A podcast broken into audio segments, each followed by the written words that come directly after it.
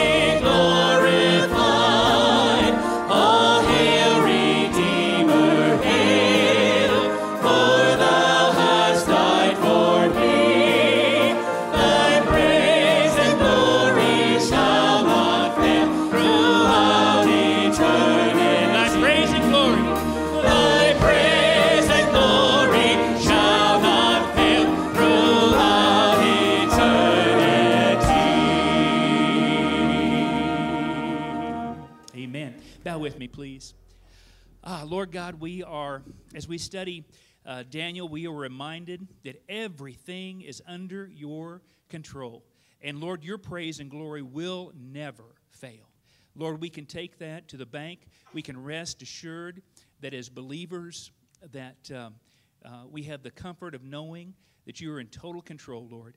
Uh, chaos may be happening here on this earth, but there is no chaos in your mind. There is no chaos in your heart. And we just uh, thank you for that, Lord, that you have your loving arms wrapped around us. We uh, just want to worship you in spirit and in truth today, Lord. And, and uh, we pray that we would walk away from here just a little bit more conformed into the image of Jesus than when we came. And it's in Christ's name we pray.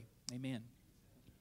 All right. Um, want you to take one of these connection cards, and uh, if you would, please fill that out, especially if you're maybe a first or second time guest. We would love to know uh, that you're worshiping with us, and so fill that out. And then everybody on the on the back of that card, uh, you can you have the uh, opportunity to write a prayer request down. The staff will keep that confidential and, and pray for those. Uh, maybe you have a question about a relationship with the Lord, uh, how to how to be baptized, how to join the church. There's boxes to check down there. You can check those, and we will get with you. And so uh, please take advantage of that, and the staff will. Uh, uh, take a look at those and, and contact you if you request, okay? So please, please do that. Uh, as we talk about Daniel 11, we're going to talk about the power of Almighty God. And this great, great old Isaac Watts song reminds us of that. So let's uh, sing it together. I sing the mighty power of God. Uh, I was wondering.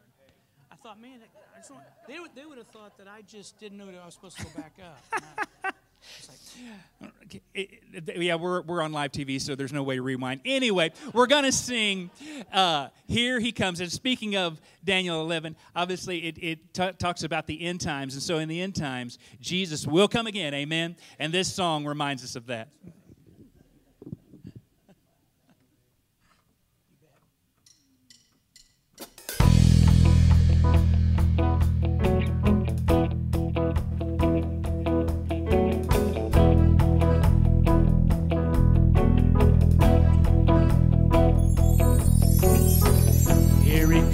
stepping down from glory. Bethlehem is just a part of the story. Here he comes. Here he comes. And here he comes, teaching in the temple, making timeless wisdom sound simple. Here he comes. Oh, here he comes. Here he comes to seek and save, to wash our every sin away. And hear the captives start to say, Here he comes.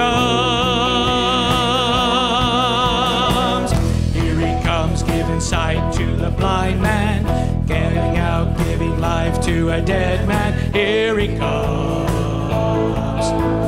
Here he Here he comes, Hosanna's loudly ringing, carries the cross along the way of suffering. Here he comes, oh, here he comes.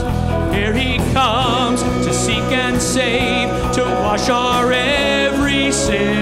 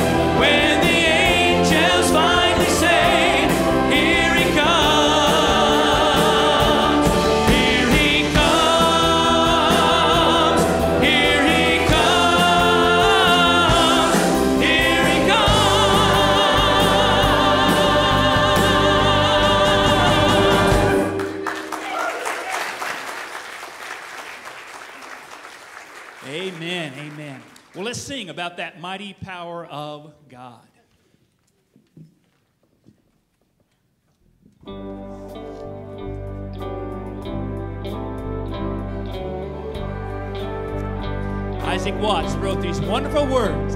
I sing the mighty power.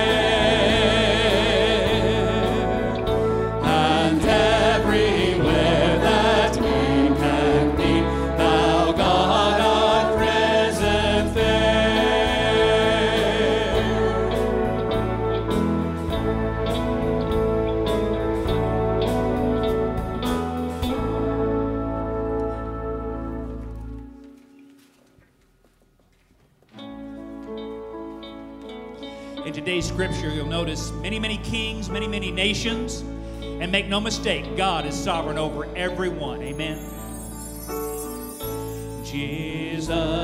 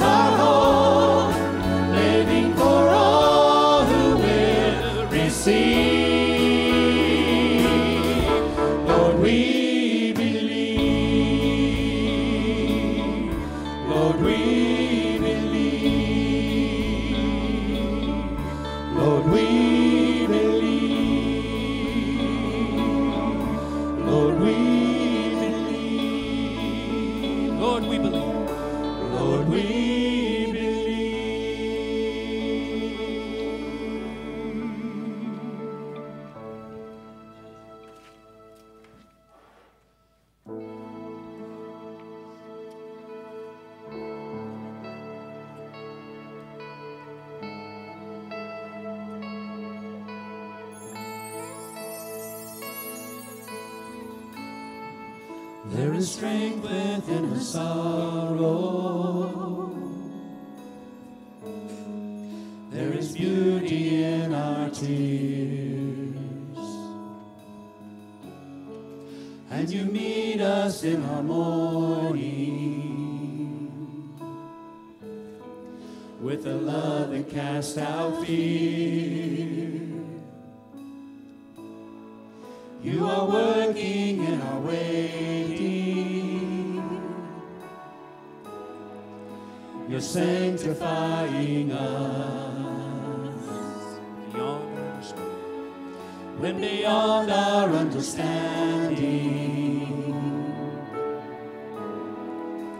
You're teaching us to trust. Oh, your plans are still to prosper. You have not forgotten us.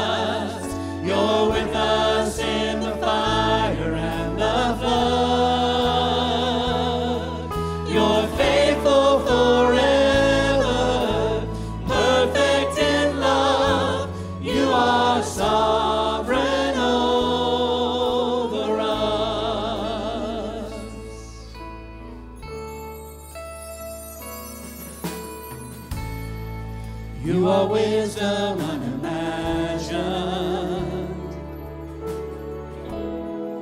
Who could understand your ways? Reigning high above the heavens, yet reaching down in endless grace.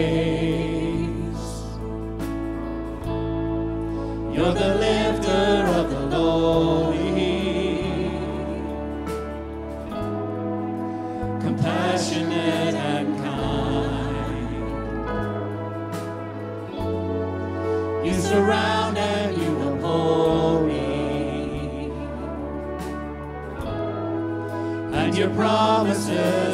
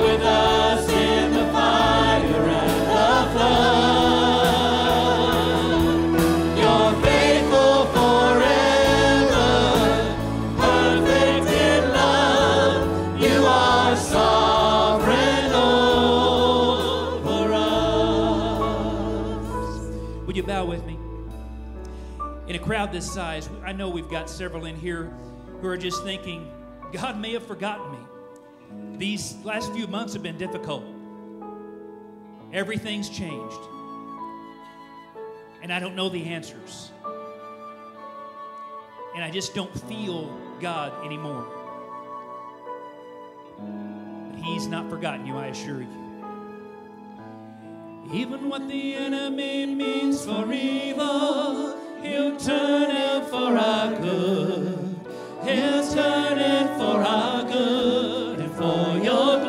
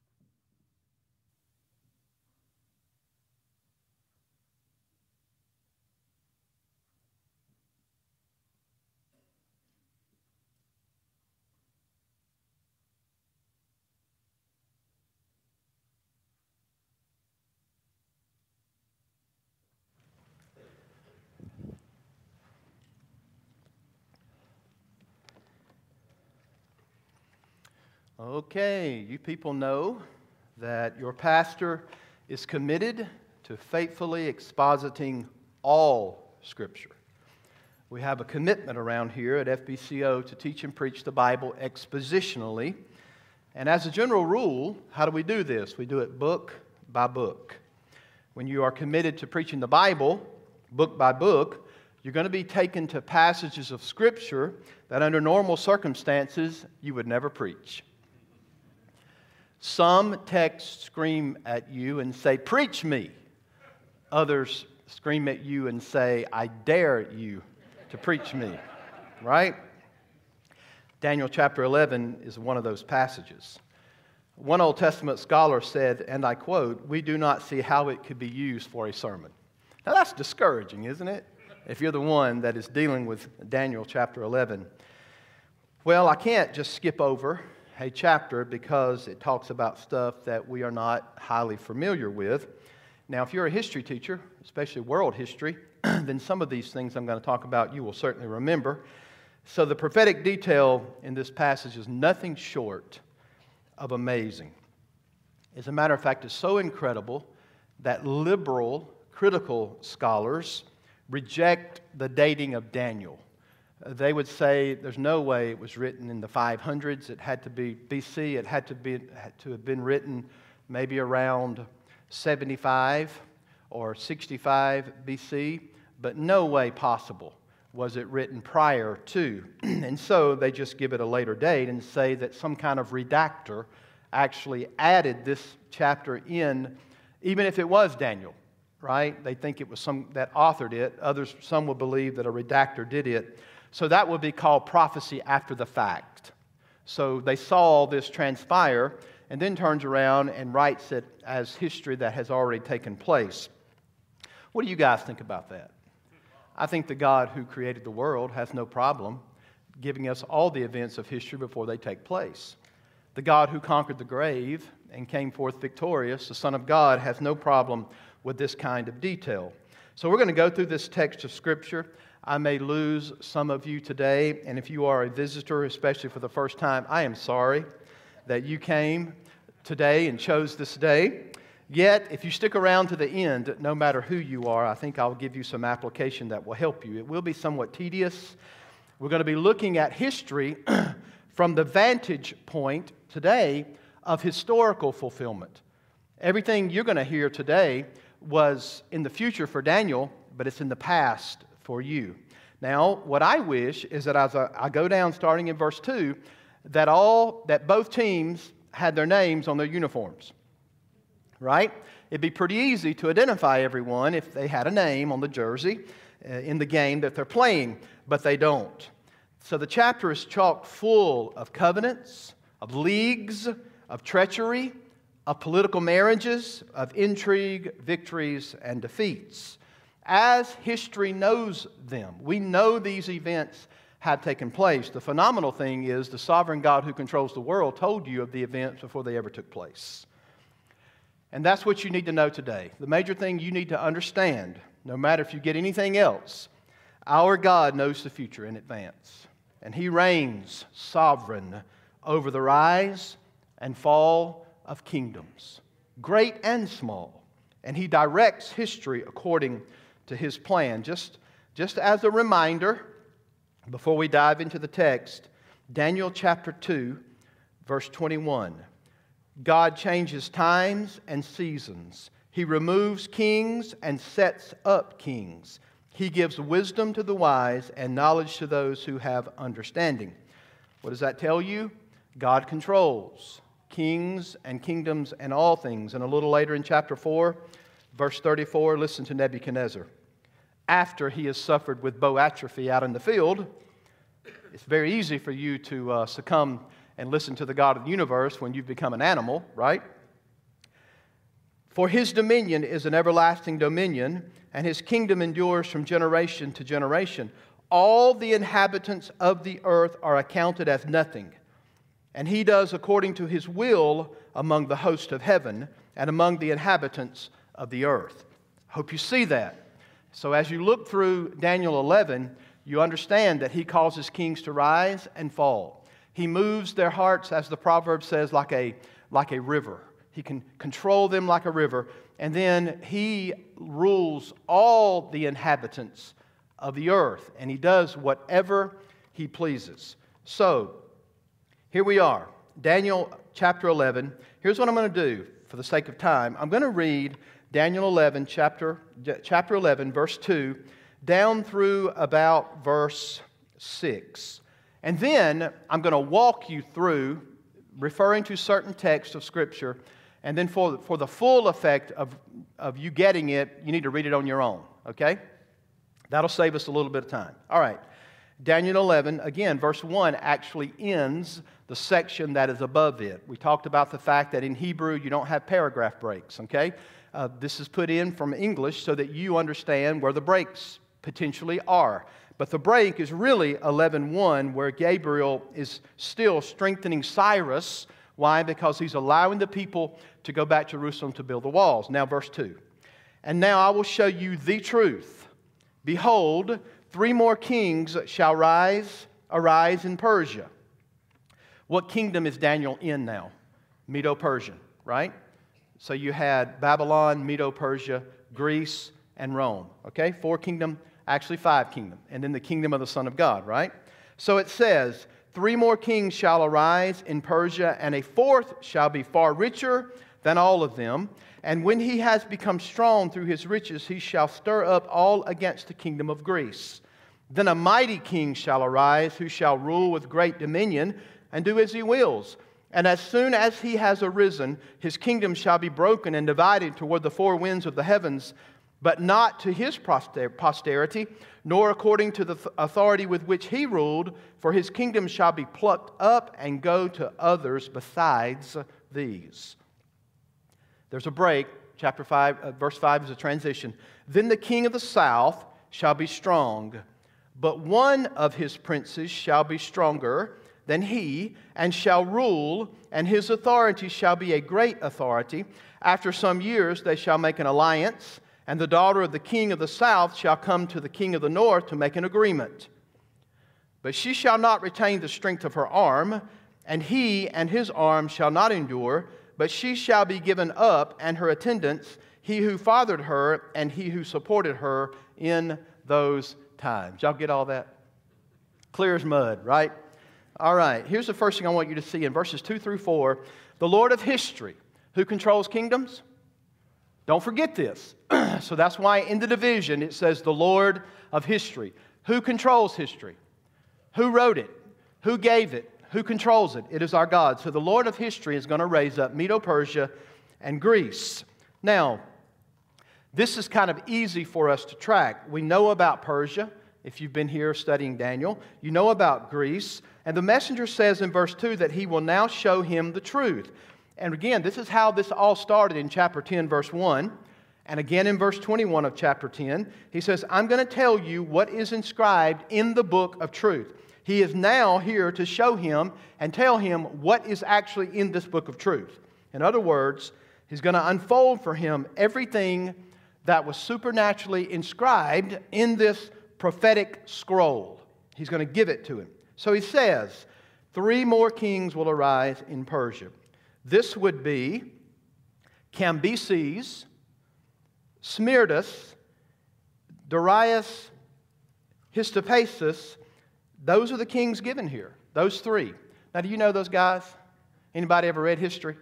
These are guys who lived, and now we're able to put the names on the jerseys. Why? Because history unfolded exactly like God said it was going to unfold. Then the messenger, uh, actually only ruled one year. And then the messenger says a fourth king will come to power who will be greater. Has anybody ever read the book of Esther? All right, now you're going to uh, be introduced to a king that you're probably familiar with Xerxes or Ahasuerus, as you would see it in Esther, is going to be the next king. And this guy is going to expand the wealth and power of the Persian Empire uh, to places unknown by the previous rulers. That's why the text says what it says. Xerxes, let's call him Artaxerxes, will stir up the empire against Greece. So here is Persia going against Greece, and at the time, it was, Greece was not a world power. We know from history that he did a plan, he planned an invasion of Greece. If you ever read the book of Esther, what is he doing at the beginning of Esther? He's throwing this big party. And if you read it, it talks about this celebration that he's having, showing all of his wealth and all the things that he has. And he's getting ready. He's doing all this to show his power so that he can go against Greece. But this guy is going to fail miserably. The result was that it ended up aiding and consolidating the Greco world under Philip of Macedon. So this ends up launching Greece into the status of becoming a world power. There's going to be other Persian leaders for maybe another hundred years, but that actually started the demise of the Medo Persian Empire. Now, Daniel's goal is not to give you all the history of Persia. What he really wants you to see is what's coming with Greece. Now, he's going to mention another king in verse 3. Does anybody know who this king is? That a mighty king shall arise. You've already met him. It's Alexander the Great. We put another name on a jersey, right? we know this for a fact. He's going to become a world power. And the great king is going is prophesied in Daniel 8, 5 through 7, if you want to go back and mark that, and in verse 21 of chapter 8. I know you will recall again that there's these four empires depicted in the book of Daniel. And there are Babylon, Medo Persia, Greece, and then Rome. So in verse 4, we learn that the empire will be divided into four parts. Alexander dies at how old? 34. And nothing went to his posterity because the generals are actually going to kill his two sons. Does God know all things? And then actually, it's going to be set up after this conspiracy with four generals that's prophesied in these passages I just read. Cassander takes Macedonia and Greece, Lysimachus takes Thrace and Asia Minor, Ptolemy takes Egypt and Palestine, and Seleucus, watch out for this guy, takes Syria and Mesopotamia. And this is the way it all works out up to this point. Now, if I could just stop there, we'd be smooth sailing. Because we've seen all of this. But now, beginning in verse 5, we have a civil war. You ever heard of those words before?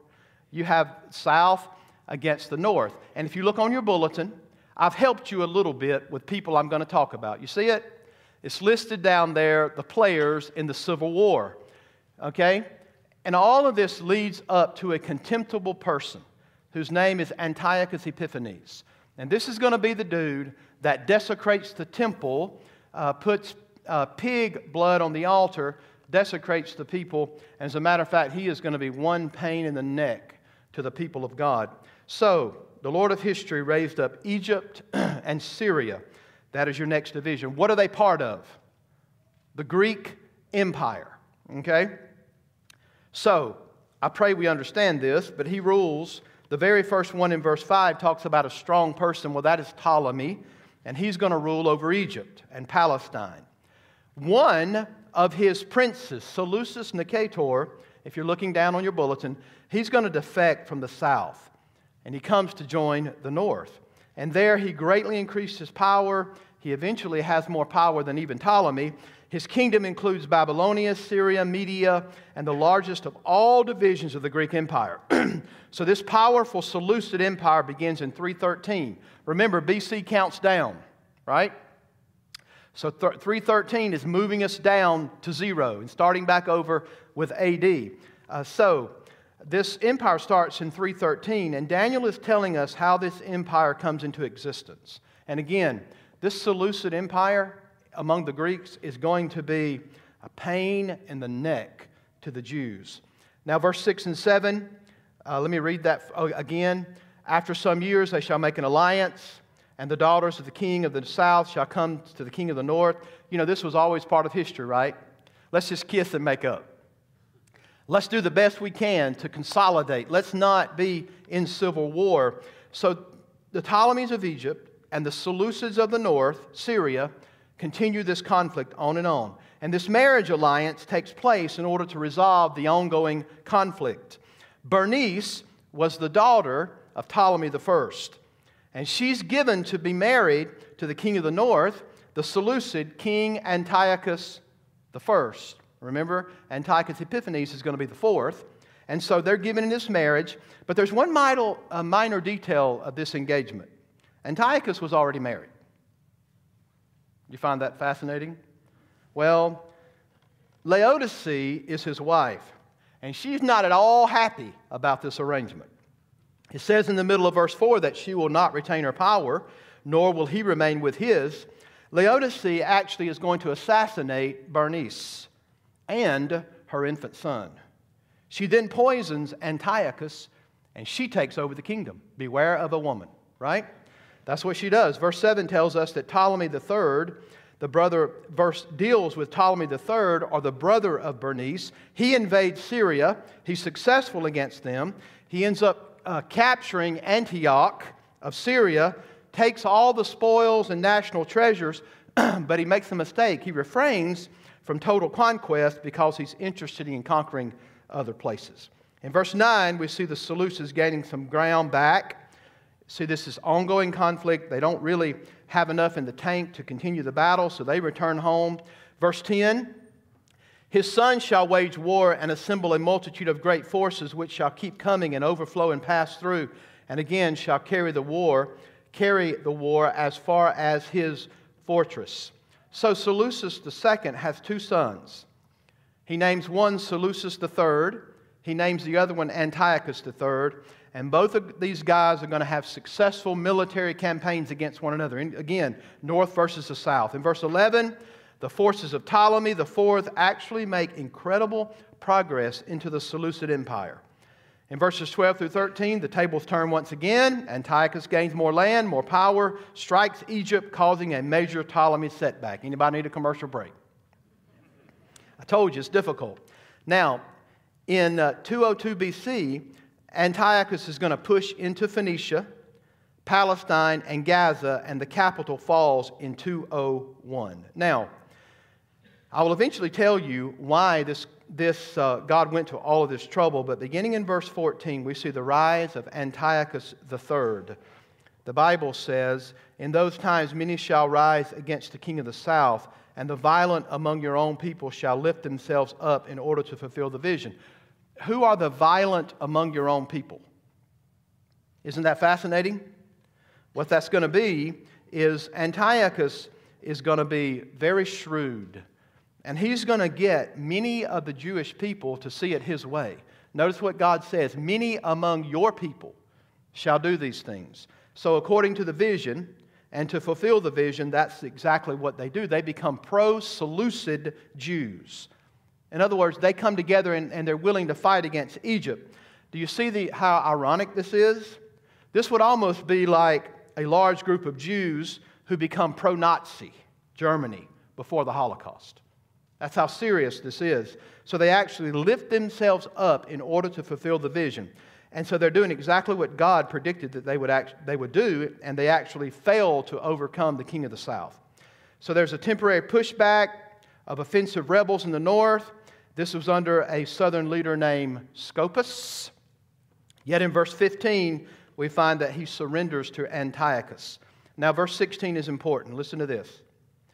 But he who comes against him shall do as he wills, and none shall stand before him, and he shall stand in the glorious land with destruction in his hand.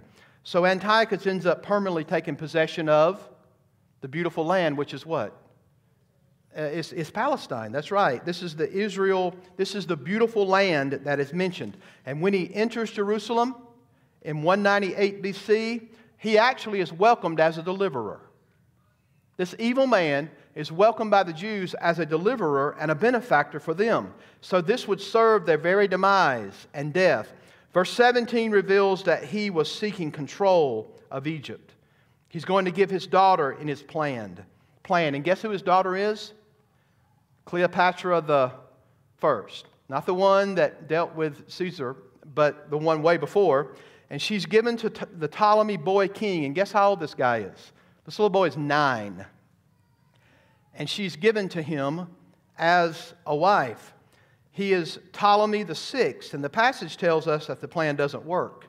Cleopatra will stand, not stand with her own father. He thought he had the hand up on the deal, but actually she becomes sympathetic to the young boy king and the Ptolemaic dynasty. When her husband dies, she becomes the queen regent of Egypt, but to no advantage whatsoever to her father Antiochus III. So Antiochus will then start a new war, and the war against Egypt did not go well. He aims at taking over the Aegean coastal plains, islands. And here's a little bit of historical info for some of you. Hannibal, you ever heard of him? Actually joins with Antiochus after being exiled to Rome. The Rome, then Rome will actually join with the Greeks. Antiochus will take 70,000 troops, and the Romans will only have 30,000 troops, yet the Romans utterly whipped them. That goes to show you the power of the coming Roman Empire. Antiochus has two sons, Seleucus IV, watch out, and Antiochus IV, Antiochus Epiphanes. Antiochus Epiphanes becomes a prisoner for several years, and verse 20 is utterly fascinating. Listen to verse 20 of chapter 11. Then shall arise in his place one who shall send an exactor of tribute for the glory of the kingdom. Notice this. Then shall arise in his place one who shall send an exactor of tribute for the glory of the kingdom.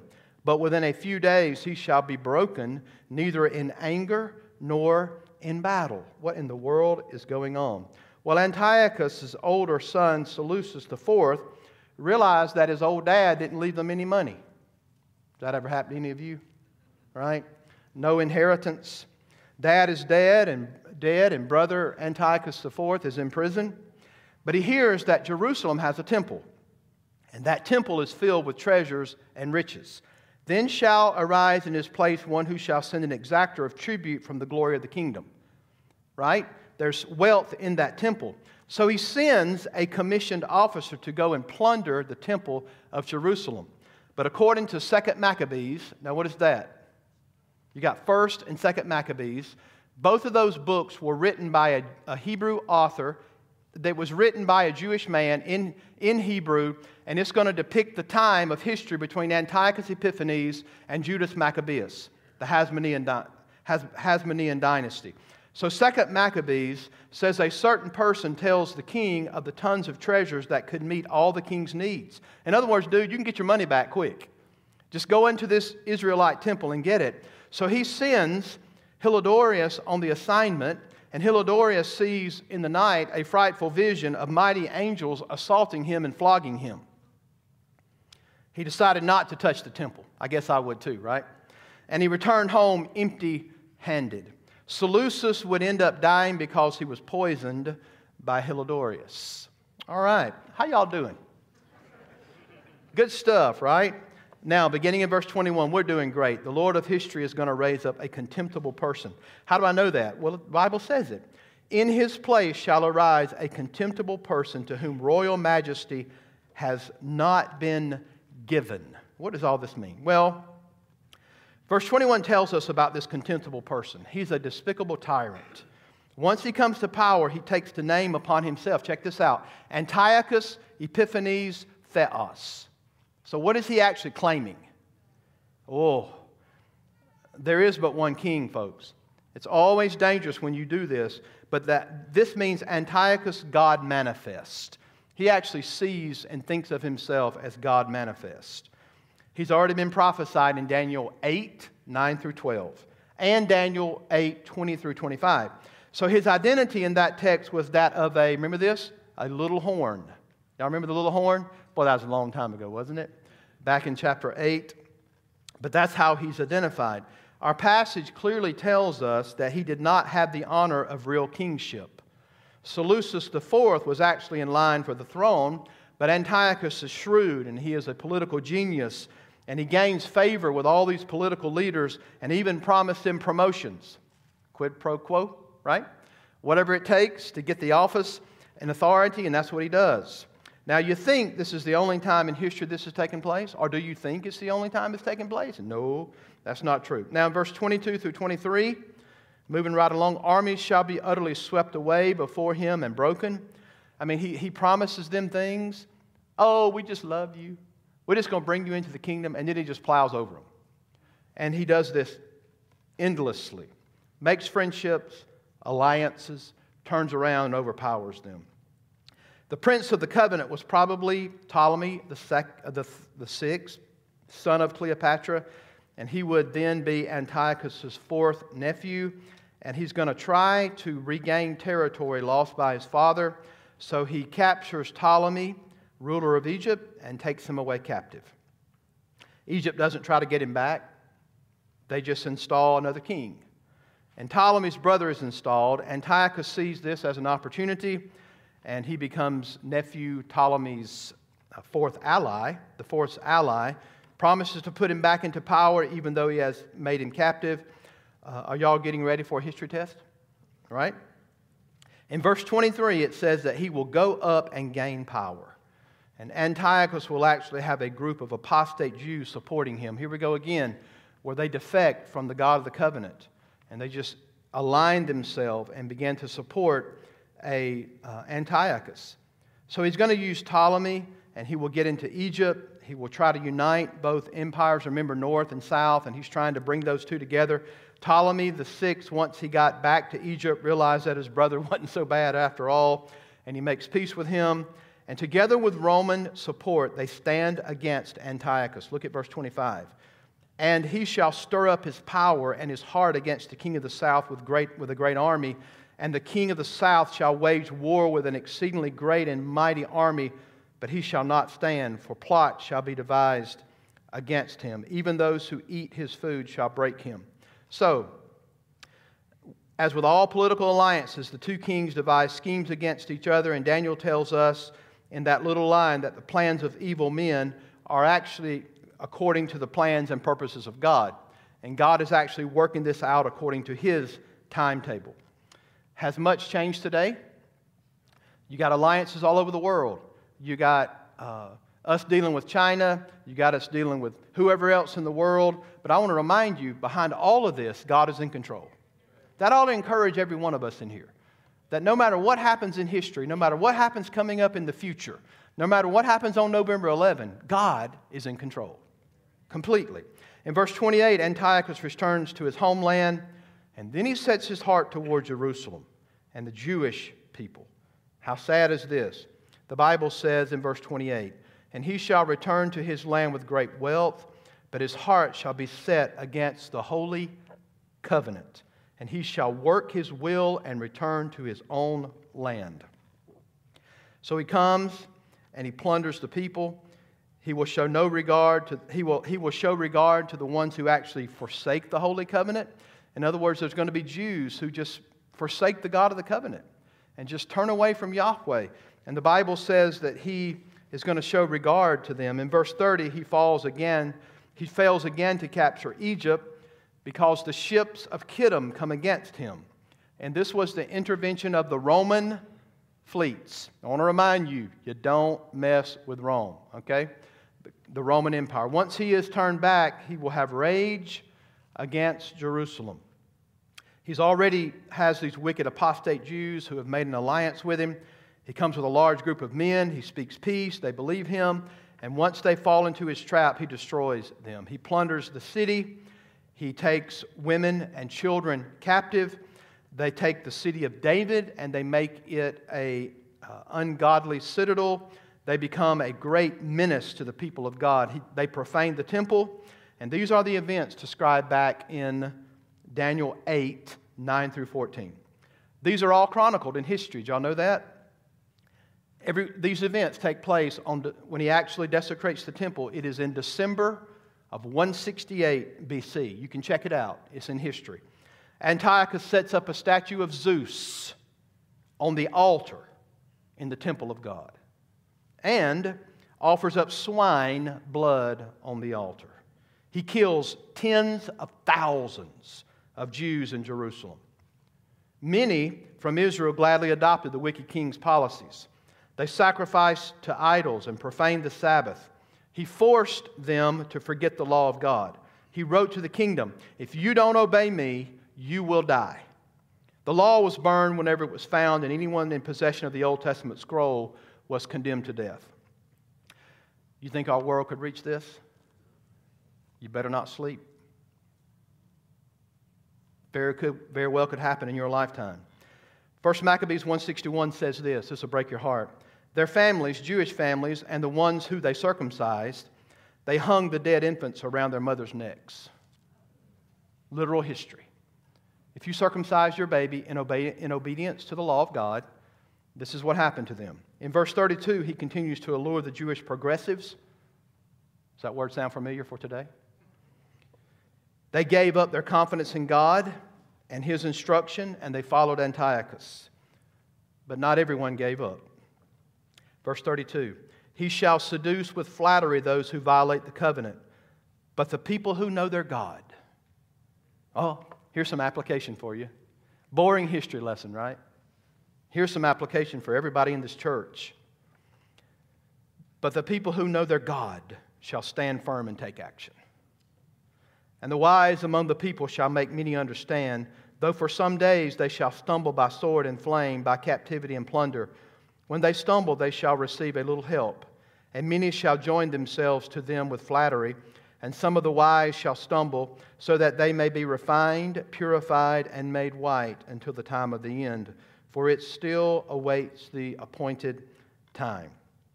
So, not everybody gave in. The people who know their God will display great strength. And Daniel is talking about the historical events that are still to come in the future. And then he addresses this particular point that it will be violent, it will be difficult, it will be oppressive, but he knows that the people who know their God will display strength and take action. I mean, this is the angel Gabriel telling Daniel this, looking 200 and 300 years down the line, and he knows what the real people of God will do. Think of this incredible. Many stood firm, many resolved not to defile themselves. Many chose to die rather than profane the covenant. Uh, Revelation 12 11. They overcome by the blood of the Lamb, the word of their testimony, loving not their lives even to the end. That's what many of them are going to do after the resurrection of Christ. Out of the group that would know their God and do great things was a man named Matthias. He had five sons John, Judas, Maccabeus, the hammer, John, Simon, and Eleazar. These five young guys resisted firmly and valiantly. Judas Maccabeus would end up dying in battle, and this is what we know in history that took place in 166 BC. It's called the Maccabean Revolt. Antiochus was driven out of Jerusalem, and the temple was cleansed and rededicated. It is this very event prophesied by Daniel that would become the basis of the Jewish tradition feast called the Hanukkah, right? That's where it came from. They were overwhelmed by incredible odds, fought boldly, and it's memorialized in Jewish history uh, until this day. Now, why does God give us prophecy in such detail? Well, He's God, right? And He knows what's going to take place. But there is not another prophecy anywhere in the Word of God with this much historical detail. You have just walked through the most detailed historical analysis probe before it ever takes place anywhere written in the Bible. It's an amazing thing. Daniel is living where? Well, he's living in ancient Babylon. He, is, he has lived through Darius, the king of Persia's reign. That king was what? Very benevolent. What did he do? He sent the Jews back to their homeland and paid for it. He actually gave the money to actually build the temple. Think about how benevolent he was. He lets them return to the land. It would have been very easy for the Jews to look at this as the complete fulfillment of the promise of restoration. Yet it would not be complete fulfillment. In fact, the good times here would only be short lived. And here's the reminder the prophecy would detail what was to come after a brief time of blessing. This was given to equip and strengthen the people of God. Don't go to sleep, right? The worst is yet to come. Don't go to sleep. You've got it good right now. Uh, this is a transcendent spiritual reality that when the people of God experience great times of blessing and prosperity, they're at ease at Zion. It is when you are at your it is at those times that you are at your weakest. You're presumptuous, you don't think about things, there's apathy. Even in the book of Revelation, it is designed to strengthen the faithful and to steel us, S T E E L, from future compromise. Because Romans 8 through 11 is the bold judgments that will be released during the time of tribulation. And the people of God need to be reminded not to be lulled to sleep. All we've ever endured in America is blessing. Let's be honest, for the most part. for years and years and years. God was preparing his people then, and he's preparing us today. And I think this is the first reason. Don't be lulled into apathy and inactivity because you believe God is on your side. Don't do it. Resist that. All right? The second thing about this passage is it stands as a historical monument to the supernatural ability of God's holy word. Now, I want to ask you something. Do y'all believe this book? Do you really? Do you believe every verse of it? That it has no mixture of error whatsoever? That is the infallible, inerrant word of the living God. Its doctrines are holy, its precepts are binding, its historics are true, and all of its decisions are changeless. Now, we say we believe it unless it cuts across the grain of how you think. And then you want to make God a manageable deity to fit your understanding, right? But why don't we let the Bible tell us about the God we belong to, right? And that's what we must absolutely do. And here's what we find Isn't it fascinating the supernatural power of God Almighty to give us this kind of book? And to tell Daniel two to three hundred years before the events ever take place, what's going to happen? Verbatim. Now, do you see why liberal scholars say this can't happen? Well, they also believe that God didn't create the earth, right? So, the fact of the matter is, there's incredible detail. God gives us the script of what's going to take place. Do y'all know what this vision really is between the testaments? It's called the intertestamental time. We all, what happened between the end of the old and the beginning of the new? There's 400 years in that gap. And I've just given you almost all 400 years of what takes place. And God wrote the script before it ever took place. Fascinating, amazing. Uh, it takes place with incredible detail. Marriage alliances, right? We talked about them covenants, treaties, wars, invasions. God gives the script. Our God is in control, and He's in control of all things, including the future. That's good news for us, folks. It's true for us today. I know things look really bad in our country, yet I also know that our God has already written the script, and He's in control. Luke chapter 21, and we're done. I got to preach this one more time today. Don't y'all feel sorry for me? Woo! Luke chapter 21. Let me show you something. Beginning in verse 25. Now, before verse 25, the Lord Jesus is going to tell the Jews exactly what's going to take place. Look at verse 24. They will fall by the edge of the sword and be led captive among all nations, and Jerusalem will be trampled underfoot by the Gentiles until the times of the Gentiles are fulfilled. Y'all do realize that we're still in the times of the Gentiles being fulfilled, right? Now, note this verse 25. And there will be signs in sun and moon and stars, and on the earth distress of nations in perplexity because of the roaring of the sea and the waves, people fainting with fear, with foreboding of what is coming on the world. Anybody there? Ah, my goodness. And then they will see the Son of Man coming in a cloud. Woo! With power and great glory. Now, when these things began to take place, straighten up, raise your heads because your redemption is drawing nigh. Woo! That's good. Now look, here's a reminder, verse 34. Check it out. But watch yourselves, lest your hearts be weighted down with dissipation. Does this sound like what the angel Gabriel is telling Daniel? Those who know their God will do great exploits. They will be strengthened. And here the Lord is reminding us, but watch yourselves, lest your hearts be weighted down with dissipation, drunkenness, well, could we say a word about this, the next phrase to people at FBCO? Cares of this life. Mm. And that day come upon you suddenly like a trap. For it will come upon all who dwell on the earth, the face of the whole earth. But stay awake at all times, praying that you may have strength to escape all these things that are going to take place and to stand before the Son of Man.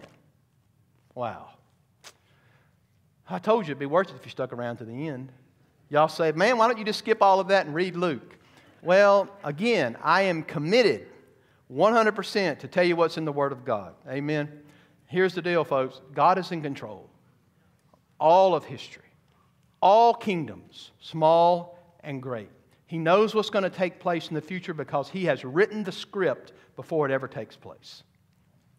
we can rest assured that God is in control, but don't get lazy. Stand firm on the Word of God, right? Be bold, be courageous, do great exploits for God. Why? Because we know He's in control, right? Father, we thank you for your Word, and I know this was tedious. Uh, Lord, it's kind of like sitting in a history class when we'd rather scroll through our phone and not listen. And I get that, Lord.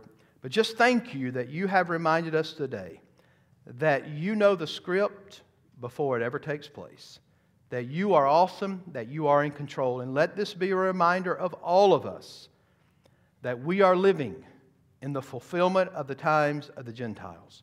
You are the Son of God who will return with power. God, help us to live in light of that coming. In Jesus' name we pray. Amen. God bless. Thank you for the amen, a loud one, right? Uh, let me just say a thank you as we go out this morning for all of those who helped with multiple day of givings. We didn't have uh, multiple days, I should have said, of giving. It's unbelievable uh, what a blessing you are to my heart to see this many people at this church working uh, for the cause of Christ and the amount of clothing that was given out and food. Uh, and this is a critical time in our community. And to see our church step up like that is absolutely amazing. And to God be the glory. I don't know the numbers of how many people came in, but we were just about booked up every day. But everybody that had any kind of part in it, uh, to God be the glory. Praise the Lord for the effort that has gone forward. And the clothing ministry is expanding like you wouldn't believe. You know, we have inherited least of these clothing ministry here at FBCO, and it's a phenomenal ministry, and you're able to uh, to speak to people, meet people, give them the gospel. And uh, we've got news coming in the future of what we're going to do about that because we've got clothes upon clothes in every room. And when we start back in Sunday school, we're going to have a problem unless you want to go in and try on clothes during Sunday school, right? All right. But y'all pray about that, and God bless you. Hope you have a wonderful day. As we go, let's sing, and we'll let the ushers uh, take you out one uh, row at a time, okay? His plans are still to prosper. Let's stand. His plans are still to prosper. You have not forgotten us. You're with us in the fire and the flood.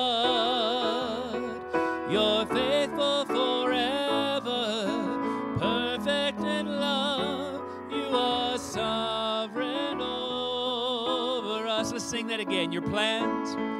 Your plans are still to prosper. You have not forgotten us. You're with us in the fire and the flood. You're faithful forever, perfect in love. You are sovereign over us. God bless you. Have a great week.